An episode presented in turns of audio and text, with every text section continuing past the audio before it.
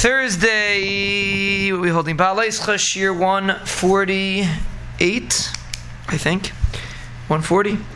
Anyway, we are dis- we are holding in the beginning of Perek Gimel, and we are discussing the three things that a person should think. And the last one is V'lefnei mi ata litein din v'cheshbon lefnei melech malchei hamelachim HaKadosh Baruch. A person should think in front of who he's going to have to be a, give a din v'cheshbon. It's very important because we're not discussing the fact of the din v'cheshbon.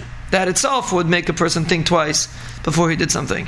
Lefneimiyat aslin v'cheshbon means in front of who are you going to din, give the din v'cheshbon, meaning you're giving it in front of their Banishlam that he doesn't accept excuses. You're not you're dealing with somebody that really knows what's going on behind the scenes.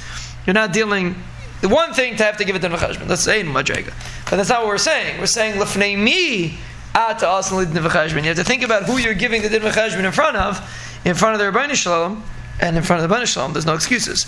So that person has to really think if he's doing something for the right reasons and he has the right kavanas and he's trying his best, then it's beautiful. And if not, not.